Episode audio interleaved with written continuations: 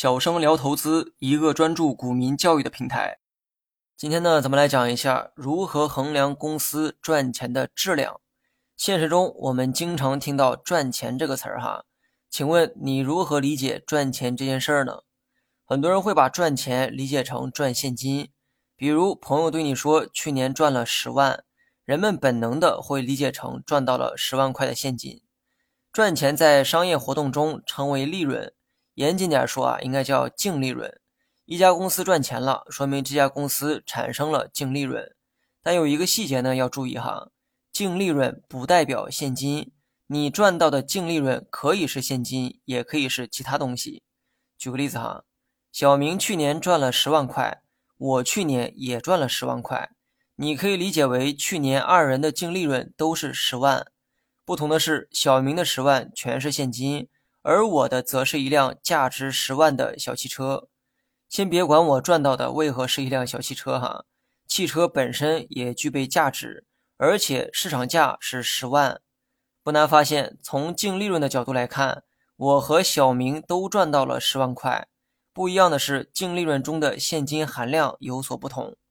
现金是所有资产中最优质的，因为它不需要再变现的过程，它也是所有财富的最终形式。所以说，即便是赚同样的钱，人们都希望赚的是现金，或者希望现金的占比啊尽量多一些。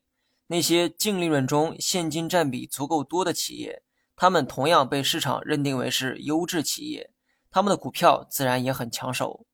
这个时候有人可能会觉得上文的那个例子啊有点不切实际哈。那么接下来我们举一个更符合实际的例子。我们假设 A 公司去年的净利润是一百块，这一百块利润中二十块钱是现金，剩下的八十块是非现金。B 公司去年的净利润也是一百块，且一百块都是现金。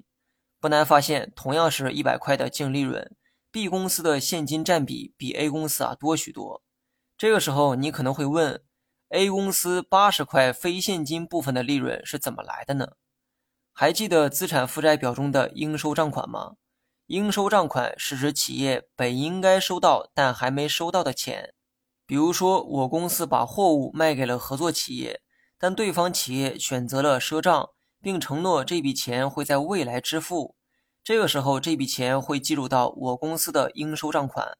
换句话说哈，这笔钱我还没收到，但由于钱的归属权已经属于我公司，所以在统计财报的时候会默认为已经收到。